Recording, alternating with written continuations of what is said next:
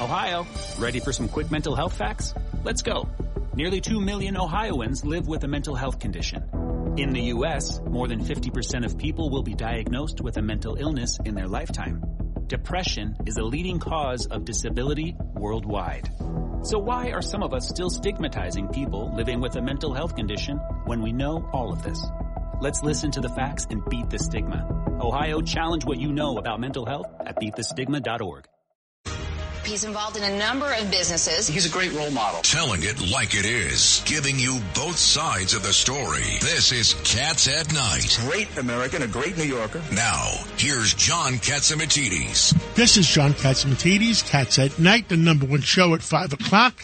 And in the office with us, we have two common sense Democrats no Republicans working on a Friday. I don't understand it. Because, John, common sense Republicans don't work on Friday. They don't have to. All right. Okay. uh, we have uh, Judge Richard Weinberg and former Governor uh, David Paterson in the uh, office with us, in the office, in the studio, Studio. with us. Studio. And we have Dominic Carter, my co-host today. And, uh, uh, and we have one great show for you today. And I understand we have some uh, things going on in Alaska Breaking news. WABC. With us today is uh, former Assistant Secretary uh, of the Air Force, West Point uh, uh, uh, graduate uh, Ty McCoy. Ty, what the heck is going on up in Alaska? Well, Cats and uh, David, Richard, and Dominic, I think that uh, the U.S. has taken so much uh, bad publicity for uh, not taking out uh, this balloon across the U.S. Uh, as others had had uh, before, and many other countries that uh, some action was taken to bring it down, uh, despite uh, uh, desiring not to further aggravate the situation. But I think that uh, the American side has looked at what's happened and realized that Well, the Congress voted against Biden uh, for not taking it down, four nineteen to zero. I couldn't believe the uh, the vote. Well, it, it's unbelievable, and I think what it is is that the this has backfired very badly on the Chinese, who have been busy sending spy satellites, extorting Chinese students, putting CCP, Chinese police stations, sending in fentanyl, seizing the South China Sea, engaging in many things, including a failure to restrain the North Korean nuclear program, and uh, sending money to the Biden Center and many other things. But I think that the balloon uh, crystallized for everybody in their mind the uh, really deep and aggressive intent and the very powerful forces behind the Chinese aggressiveness, and it wakes everybody up as to, uh, as the Japanese said after they attacked Pearl Harbor, uh, Admiral Yamamoto, uh, you have awakened the sleeping dragon, and you will regret it. And they they they woke uh, us, and they regretted it.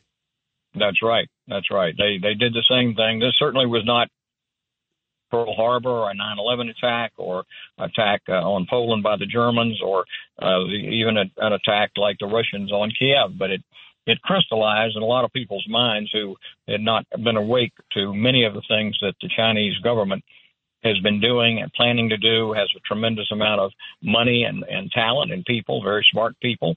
And of course, most of the Chinese people are wonderful and they're great friends, and they would like to have the kind of freedoms and the kind of uh, human treatment uh, that we get. But the people that run China are a very harsh, aggressive uh, group of people uh, to their own people, to other people that they conquer, uh, the way they treat people. And uh, balloons are just one of the many spheres. And, and this was just the, the life- Alaska situation. It was another balloon because nobody confirmed yet it was a balloon, but that's what you've heard from your sources. Yes, it was about forty thousand feet. It was lower level. Uh, it could have been uh, some something that uh, was mistaken. You know, you have people, including uh, drug runners. You have people using uh, balloons for for weather, for agriculture, for chasing fish, uh, and and so forth. So it may have been that uh, this was uh, not a not a Chinese balloon. It could have been a more innocent balloon, but nobody uh, at this point, uh, other than making sure it was unmanned, wanted to to take a chance, and so they they uh, took it out. And I think there's going to be a lot more scrutiny and a lot more alerting as to things that are in our airspace, because as we know, uh, the Chinese have tremendous capabilities now, which they didn't used to have, in their spy satellites. They also have uh, cameras on passenger planes. They can fly over critical sites using charter jets.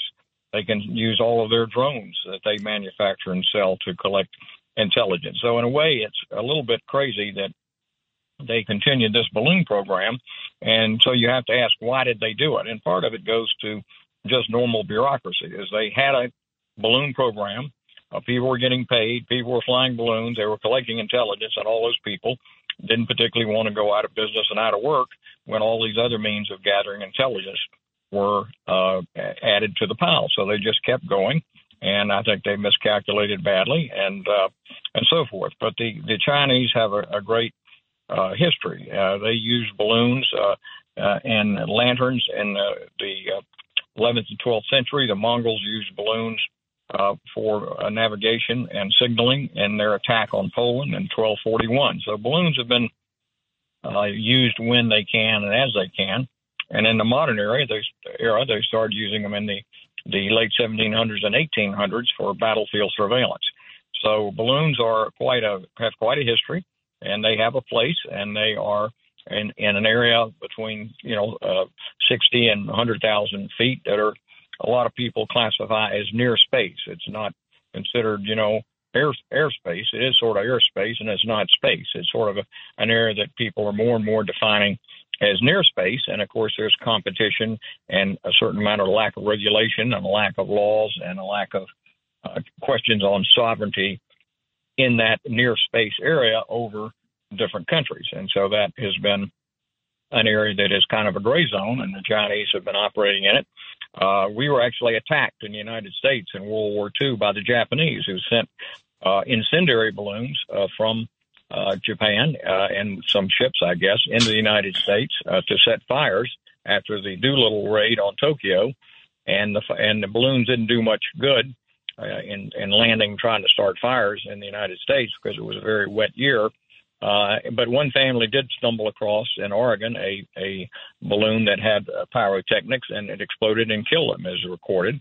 Uh, that there was an attack and there were uh, those casualties back as far as uh, World War II. Uh, ourselves on our side in uh, the era, era, era around 1956, before we had developed a very good cameras and spy satellites, we launched about 450 balloons uh, over Russia and China for photographic uh, collection and intelligence services. So balloons uh, come come have been go. used very Uh, often, and we don't, and we didn't. I guess it, it, reality finally hits, and uh, now we know uh, it, it's happening more than we know. Yeah, they're not just building, you know, new islands and, and reefs in the South China Sea. They're they're sort of trying to build floating islands, uh, if you would, uh, in certain imaginary ways, uh, in in uh, in space over our head. And of course, we have a great uh, space race on uh, now, more with the Chinese than we did uh, with the uh, Russians or the Soviets. And, Understand. and Judge Chinese Weinberg, you had a question? Ty, it's, uh, it's Richard Weinberg. The Yes, the interesting thing I saw the other day, they've been doing this at least since 2018 in other countries. For example, Vietnam, the Philippines, Japan, India. Uh, so they're using this in a comprehensive way. It's not just us. They're really trying with their drive for hegemony over that area of the world. They're moving there as well. And yet you've heard nothing about that up until this recent report. No, it's interesting. It's it's like uh, a, a well kept secret that's really not a secret. Uh, you know, people have known about it. The the air forces, the Allied air forces in different countries, uh, people have, have seen this, and I think a lot of people have sort of um, uh, shrugged their shoulders a little bit in some of the countries because they said, well, uh, the the Russians, the Americans, the Chinese, and and some other countries have satellites up there uh, looking down on us. So why worry about the balloons unless they, they, they start landing and dropping explosives on us? So there's been a little bit of a, uh, you know, carelessness or incaution, if you would. So, uh, but now I think we we see that even the the the refinement of sensors that can be hung from a balloon can give additional clarity and persistence and uh, updating uh, to uh, intelligence forces that are really at the top of their game. Ty McCoy, former Assistant Secretary of the Air Force, thank you so much for coming on, and thank you for uh, your guidance. You're very much welcome. It's great to be with you. Y'all have a great show. I love listening, and God bless you, and God bless America. God bless you. And, and now we have another surprise guest that just walked into the office, uh, uh, in the studio. And I mean, I said we had two common sense Democrats.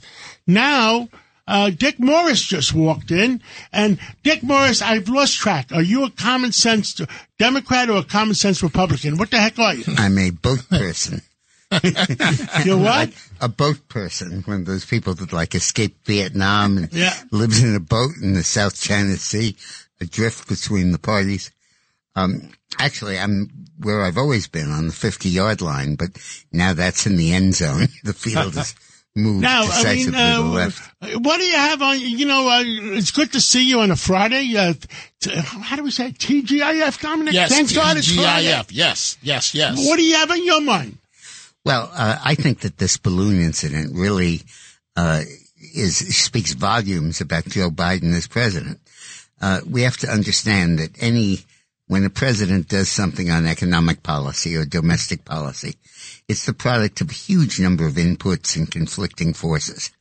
But foreign policy is something you do in your bathrobe as president. You're you're the president. You're the commander in chief. It's all yours. You can call in people that you want for advice but basically it's your doing. It's not Congress or anything else.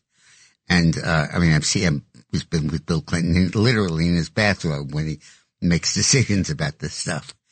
And, um, I think that it provides a rare view of a president in action or in inaction and gives you a real sense of what they like as people and as the president. And this is not an attractive portrait Joe Biden presented. And, When- and tell us about uh, his uh, speech on uh, the state of the uh, of the nation. What did you think? Well, l- let me get to that in a sec, Kat. Yeah, go ahead. Just want to stay on this theme. The the deal is that uh, he reacted. He dithered when this balloon came out. He didn't know what to do. He had he had literally wouldn't shoot it down. He was told maybe shoot it down. He didn't. Um, he invented some crazy excuse that it's going to brain somebody in Montana uh, if we shoot it down. Hey, Dick, they, Yeah. you would have to have six military planes fly over Montana and shoot at the ground to kill anybody in Montana. Yeah, I There's know. just no one that lives there. Yeah, I know. It's, There's 15 people live in Montana, and two of them are senators. and one congressperson. That's right. Yes.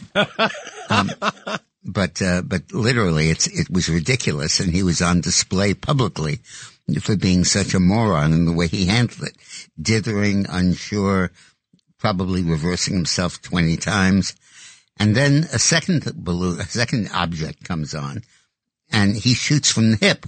Literally, he didn't know it's Chinese. Well. Congress voted against him four nineteen to zero. Yeah.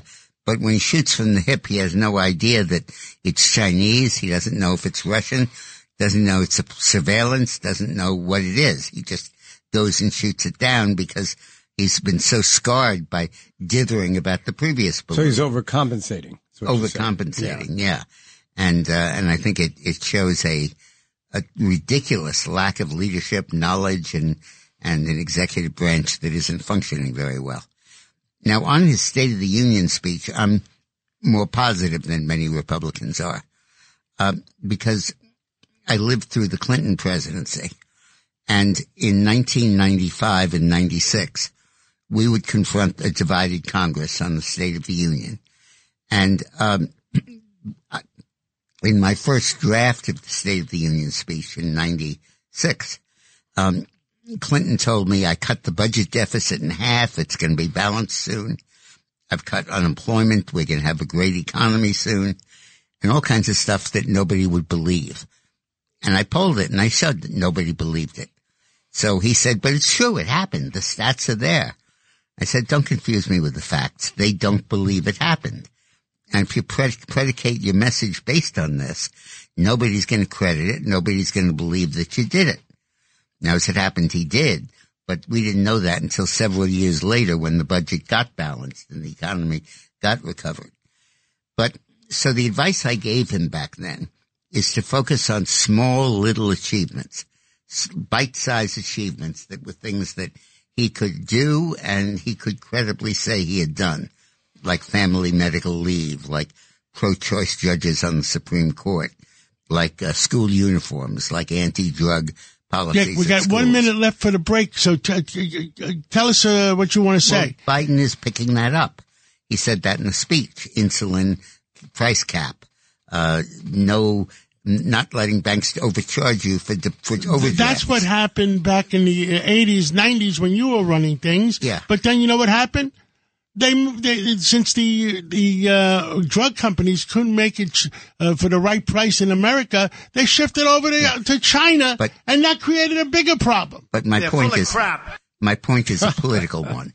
It's that he is, has now reduced what he's saying he's doing to bite-sized levels where people can believe it.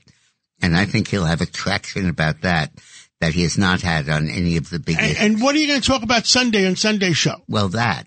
Uh, and hopefully they'll give me a little more time than you have. No, if you want, you're welcome. Dick Morris. You're not leaving here so soon. You're, you're welcome to stick around, we, but we have to take a break, and then we're, Okay. we're coming back with Larry Kudlow. Let's take a break, and then we'll come back with Larry Kudlow, and, and Dick Morris will probably stick around because he enjoys being here. Yeah. A common sense recap of the day's biggest stories. It's John Catsimatidis and Cats at Night on 77 WABC.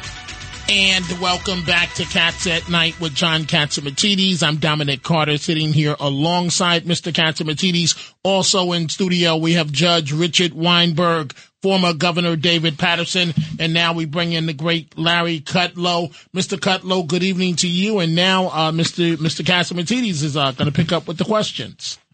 Uh, Larry Kudlow, I mean, we've had some week up and down uh, like uh, like usual, and the big question is, uh, last week, uh, uh, oil was down to seventy three dollars. I hate to keep bringing it up, and now it's back up to seventy nine. Goldman Sachs is is saying one hundred, and Russia today uh, made a statement that they're going to cut production because they want one hundred dollar oil. And my statement on Fox last week it says if I get we get one hundred dollar oil again, my comment was, "Oh my God, here we go again." Larry Kudlow to you. You know, uh, John, that stuff is really, uh, it's a great point. It's really important point. Uh, oil is back to $80. Brent European is, is five bucks higher. And you're right about Russia. Uh, they may, they may cut off just as a threat. So you've got the State of the Union speech where the president basically gives oil 10 years to live. Right? He says 10 more years, which is just utter nonsense. And he goes and attacks big oil. You know, big oil's making money. Sure, they're making money. Uh, they're making money in part because prices are too high, and prices are too high is because the production is still down from 2019 pre-COVID, and all of his policies, as articulated in the State of the Union, continues the war against fossil fuels. And another point here, you know, eighty dollars, maybe it's gone to ninety or hundred, I don't know. Three dollars and fifty cents gasoline. Oil should be somewhere between fifty and sixty bucks, which is where it was during the Trump years. The price of gasoline should be slightly over two dollars, and the middle class is still suffering from this. Let's not forget.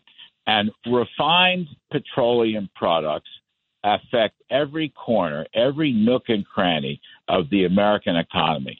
So you got a president that wants to end oil in 10 years. And hmm. so, yeah, prices are high. They may go higher. And if they do go higher, we're going to have higher inflation. We're going to have higher interest rates.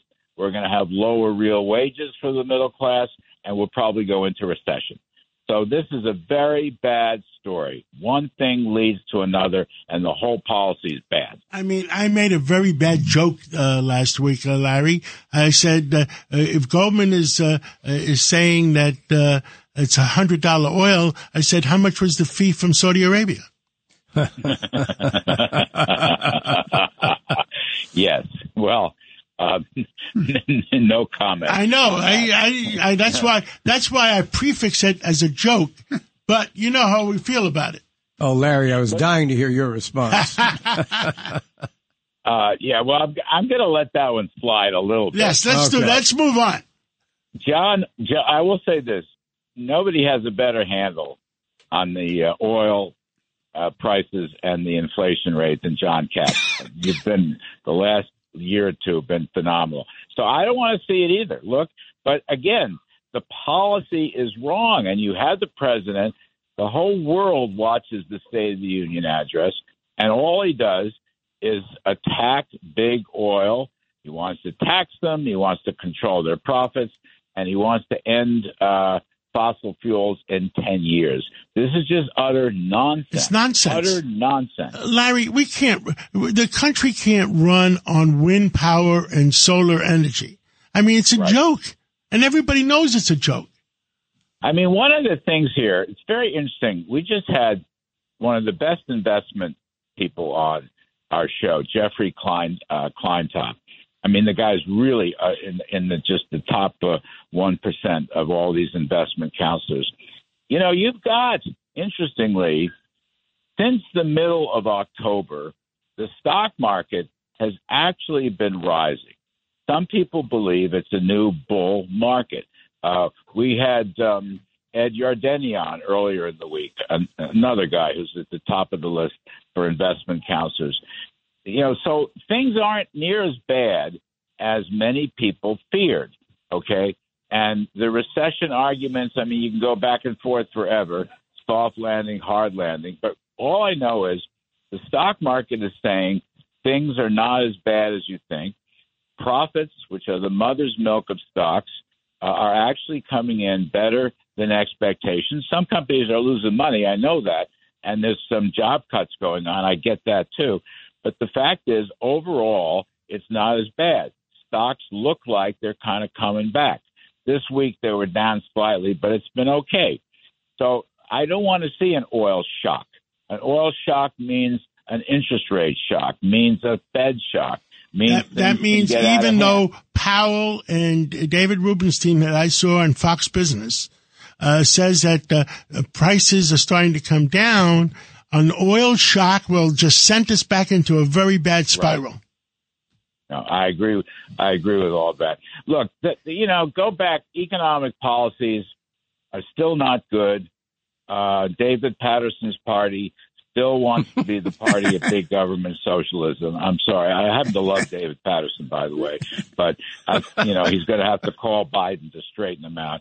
And that State of the Union message was breathtaking in all of the proposals to spend and regulate and tax.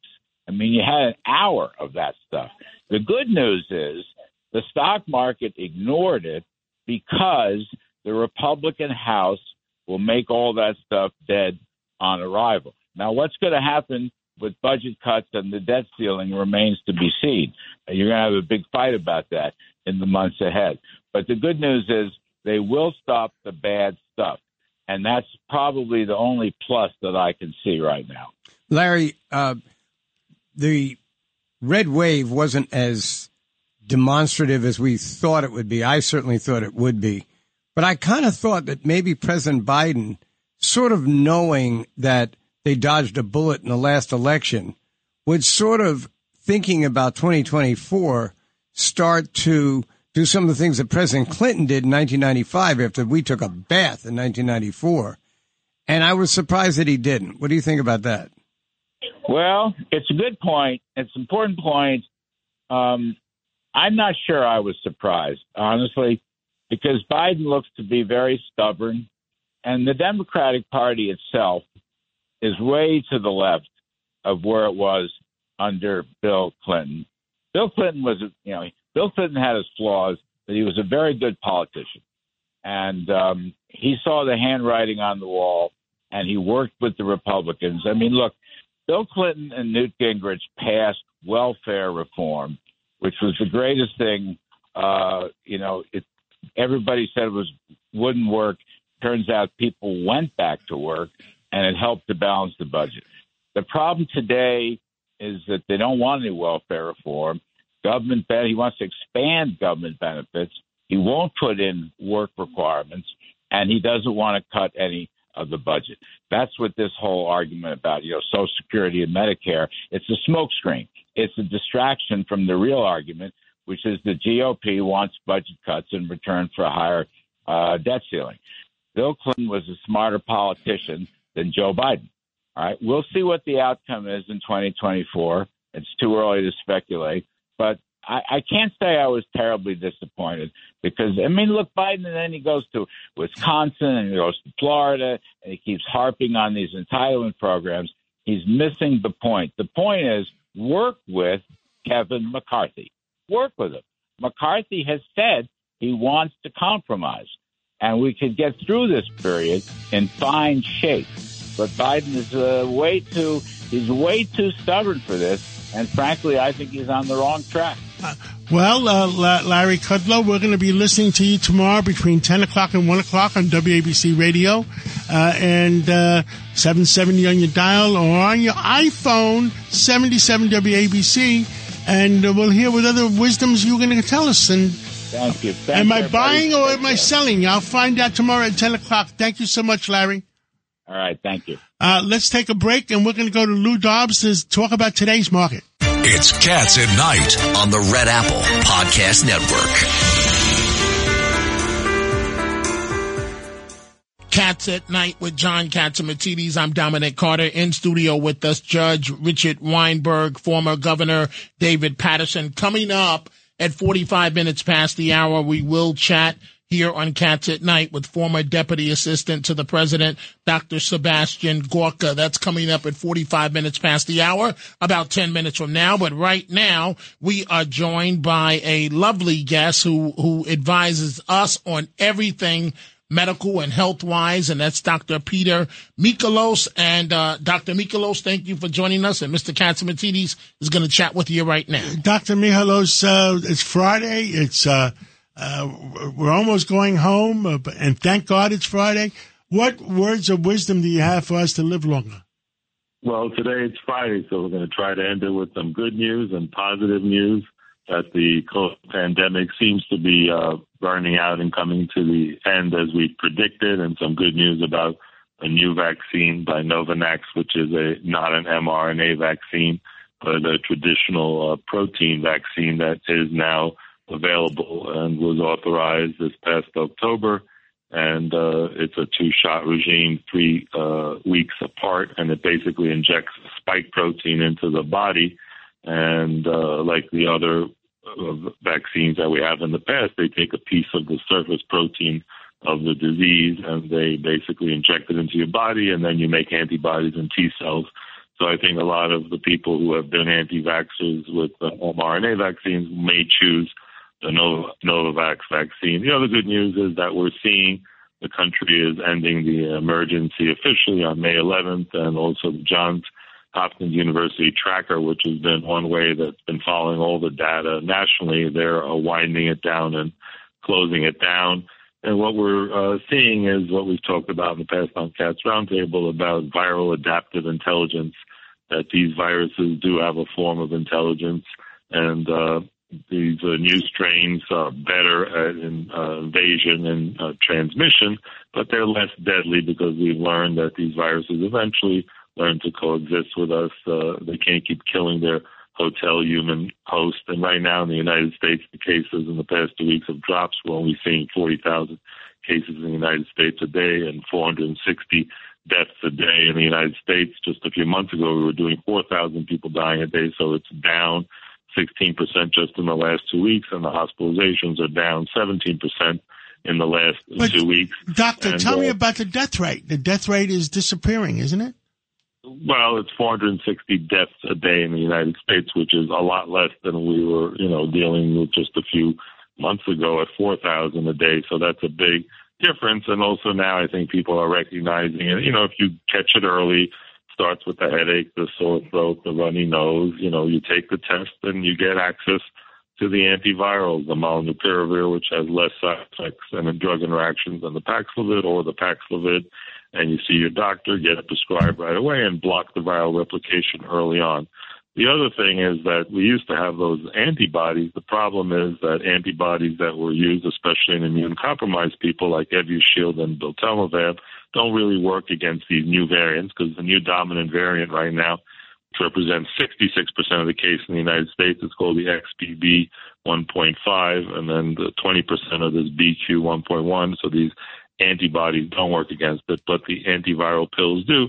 Just like with AIDS, 40 years later, we have no vaccine for that MR and for that from that RNA disease, but we do have a cocktail of antivirals. So we're going to be seeing more combination cocktail oral antivirals for this, and also to be used against severe strains of the flu. And uh, the other thing that we're seeing, which is good news, is that New York City uh, ending its uh, COVID vaccine mandates for workers because we lost so many, and I know personally, police officers, physicians assistants, and nurses who all fled to Florida and just packed up and left. And uh, that that's hopefully going to stop, so we start stop having this brain drain from uh, New York and uh, that's really what's um, happening right now in the world of uh, COVID. And eventually, like we said, these viruses will coexist with us, like the other 140,000 viruses that live inside our gut with us and have become. Uh, and I, I noticed, uh, Doctor, between me and you, because uh, we started to talk about this two, three years ago, and I said, "Is there an intelligence beside behind these viruses?" And we ignored that, but I had a I had a feeling so no, there, there is some kind of intelligence. Yeah, the virus actually, when it sees an infected cell, it knows to move on and say, oh, he's already infected. Let me go find one that's not infected. So imagine on, on the microscopic level, it actually knows which ones are infected and it knows to bypass and go find a healthy cell. And to me, I call it, I'm making up my term called viral adaptive intelligence because these things are constantly adapting and uh, it's just a fascinating world, and we're going to be learning more about this. Say that word again: viral, viral adaptive, adaptive intelligence. Intelligence. And wow! wow! wow. I can't, I can't wait to read the book. I don't know about you. I'll wait for the movie. Dr. Michalos is making a book. It's all good. That's we're gonna, well, we're gonna, we just want to tell our audience how to live longer using science. And, and you're going to be uh, on Sunday's show. And what are you going to talk about on Sunday show? On Sunday's show, we're going to talk about the fascinating uh, hormone balance of our bodies. That we have 50 hormones in different or- organs, and how in that balance, whether your uh, your thyroid's elevated, whether your insulin is too high, too low, your cortisol, and all the different hormones, and how they affect our functioning and how we live and uh, staying healthy. And we're really just a big bag of chemicals. I hate to tell you, but uh, basically using diet, using medicines and supplements and vitamins, we learn how to balance that big bag of chemicals so that we can stay happy and healthy and keep our happiness levels high and keep listening to WABC so we can get smarter every day on all subject matter. Thank you, Dr. Peter Michalos. I, am waiting to hear what you're going to say on Sunday on the Cats Roundtable between 8 o'clock and 10 o'clock. And you're usually on the national edition between 9 and 10. And have a great weekend. Thank you, and great to be with all of you. Let's take a, a break. And when we come back, uh, we're going to be talking about things amongst ourselves. Uh, David Paterson has a few things that he wants to get off his chest. And, and then we're going to have Sebastian Gorka at the very end. So don't hang up. Like Curtis says, don't hang up. Wait to see you hear what Sebastian Gorka has to say. And uh, we'll be right back right after the uh, break. You're commuting home with Cats at Night. Now here's John Catsimatidis on 77 WABC. Cats at Night with John Catsimatidis. I'm Dominic Carter sitting alongside Mr. Catsimatidis in studio with us, Judge Richard Weinberg, former Governor David Paterson, standing by on the phone, former Deputy Assistant to the President, Dr. Sebastian Gorka. We're going to go to Dr. Gorka in just a second. But Mr. Catsimatidis, Governor, said that you had a few things on your mind. So let's get to it. What's on your mind, Governor? Well, I was thinking about President Biden and that it's his presentation as much as his politics that makes him so confusing. Yesterday, Dominic, you and I uh, interviewed Michael Goodwin from the New York Post, and he actually admitted that Biden's delivery in that speech was very good, and he even conceded to me that when Biden said that uh, there were Republicans who didn't want Social Security or Medicaid to be in in uh, uh you know part of the budget anymore, and uh, the Republicans got upset. He said, well, I thought it was very few of them. And then he says, well, then we all agree. And he actually got them all to clap for him. That was very clever. It was very well done. But there have been very few incidents where that kind of thought, in other words, like a chess match, how you would goat your opponent into agreeing with you. And most of the time, it's been this idea that went back about a week and a half ago when he said he wasn't even going to negotiate. This was to try to get, uh, you know, greater Democratic support. The that he wasn't problem I had, David, was he was being more divisive than cohesive for the nation. Well, when you say you're not going to nego- negotiate, that's the only impression you can leave. I mean, I've always been ready to go after people who said they wouldn't negotiate, but you know, usually it wasn't people I was supporting. Uh, Judge Weinberg, any comment before we go to Sebastian Gorka or The man, the man took the oath of office. He gave an inaugural address. He said he's going to bring the country together. He's done nothing in the last couple of years to bring the country together. He did not bring the country together with that speech. He attacked the Republicans with the, the straw man that they're going to abolish or reduce Medicare and Social Security. That's nonsense. Then he pounds his chest with respect to taking down the balloon a week after it's taken all the surveillance that needed to take. And he's saying that he showed resoluteness and toughness. So I, they got to be kidding me that that was a great speech. Dominic? I agree with what the governor and Judge Weinberg uh, just said. I want to know, Mr. Catsimatidis, what his doctors gave him the day of the State of the State address, uh, State of the Union address, excuse me. It was one of his best speeches, but it was just rhetoric and I, I just don't see, to be frank with you, I know we're about to go to uh, Dr. Gorka. I don't see it how he can be reelected. I, I just don't see it. Well, uh, uh, Dick Morris uh, is going to talk about it on Sunday.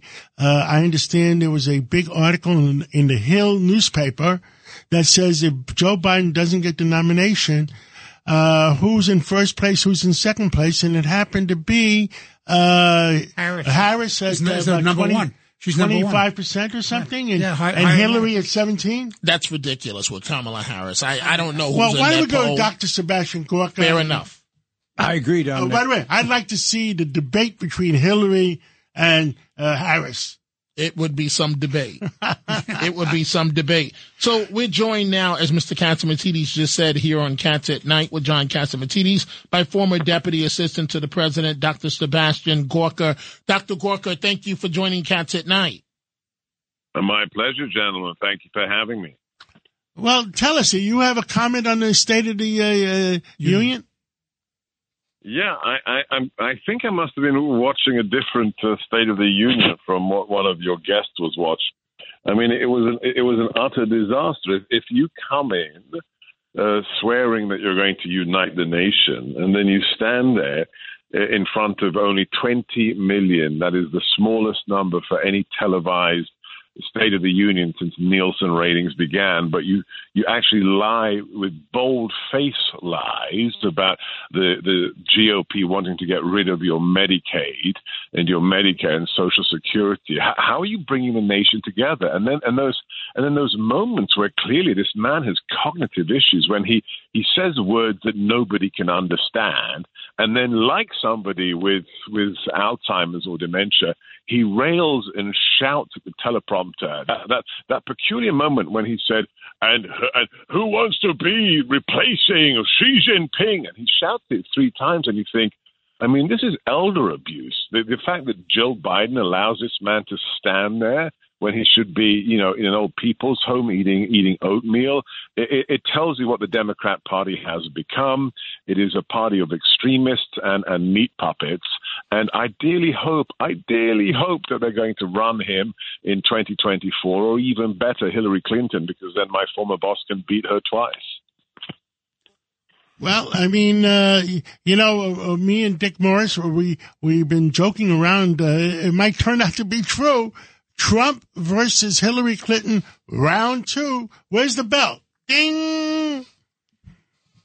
It would be delicious. It would be delicious, and and you know she wants it. I mean, the statements she's been uh, making uh, clearly mean that she definitely, desperately wants it. I mean, this, is the the sweet irony of the situation that they've painted themselves into such a corner that an individual who couldn't even get two percent in the Democrat primaries is the next in line, Vice President Kamala Harris. Are they going to shove her aside? Is, is a black woman going to be shoved aside for a a, a white uh, establishment, a politician like Hillary Clinton, or are we going to have a fair primary on the left? I mean, I, you know, I, I'm in favor as an immigrant to this country. I don't like anointed. Uh, nominees, all of those people who say can't be Trump, it's got to be DeSantis or anybody else. Let's have let's have a primary. I mean, it was so much fun. I mean, one of the things we have to be so grateful to President Trump for is in 2015, with what 17 people in the field, he made politics fun again. Wasn't that fun, John? What what happened? Well, he had 16 or 17 knockout punches. Yeah, but wasn't it fun? Well, I, we we enjoyed uh, getting watching everybody getting beat up. Yeah, I mean, look, this is it's like the the, the choice for the speakership. I, I, I really don't understand. Even, even Newt Gingrich, the great Newt Gingrich, fell into this trap where they they were horrified that it took us four days to discuss and vote on who should be a next speaker. I mean, seriously, would most Americans n- notice if Congress didn't even sit for four months? I mean, I like that back and forth. I, I, like that kind of more parliamentarian way of doing things.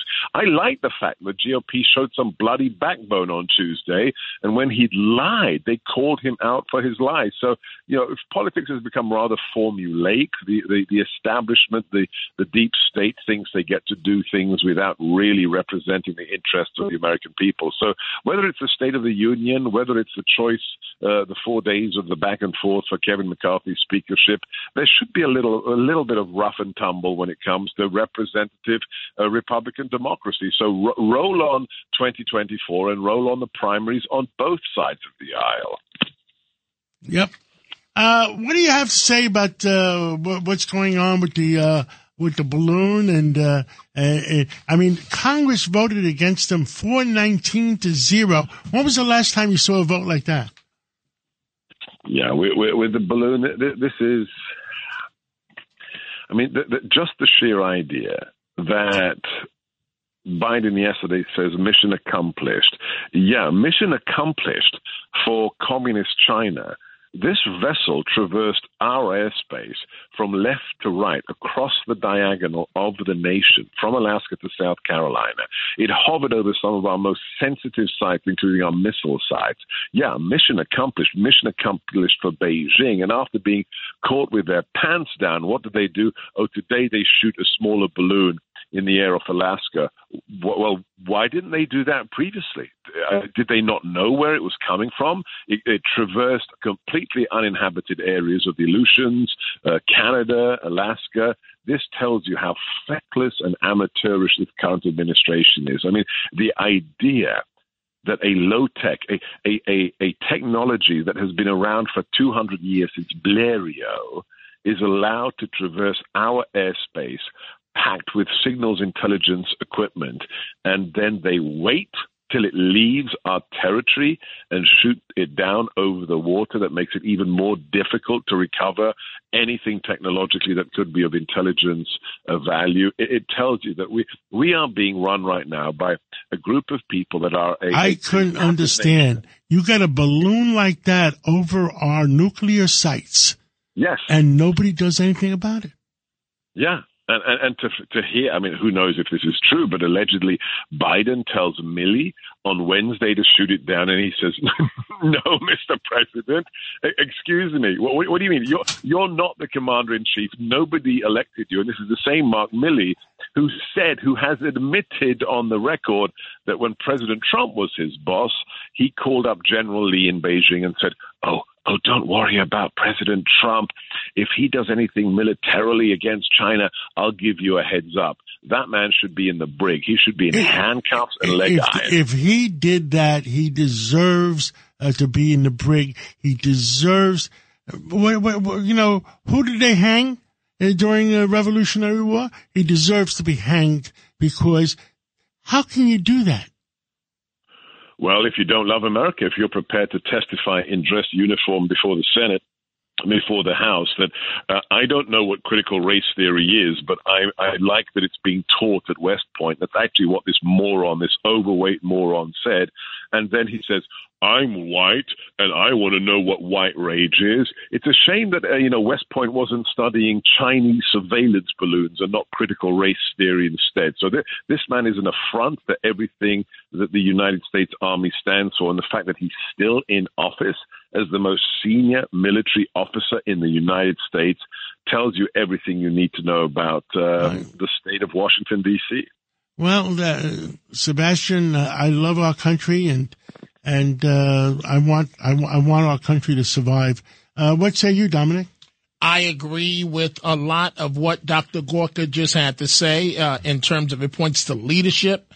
Uh, a lack thereof of leadership. And instead of focusing on race so much, let's focus on what China is doing uh, to find out about American installations. Governor Paterson? Well, I just hope Dr. Gorka uh, reads a transcript of his own statements where he defended the parliamentary procedure when it came to electing a speaker and then condemned it when a president, as they all do, every year gets up and touts their great achievements and tries to make the other side look bad. Not what I said, but never mind. Judge Weinberg? I'm a big fan of Dr.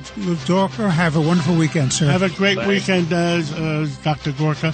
And uh, what do we stand for on this show? Truth, justice, and the American way. God bless America. Have a great weekend.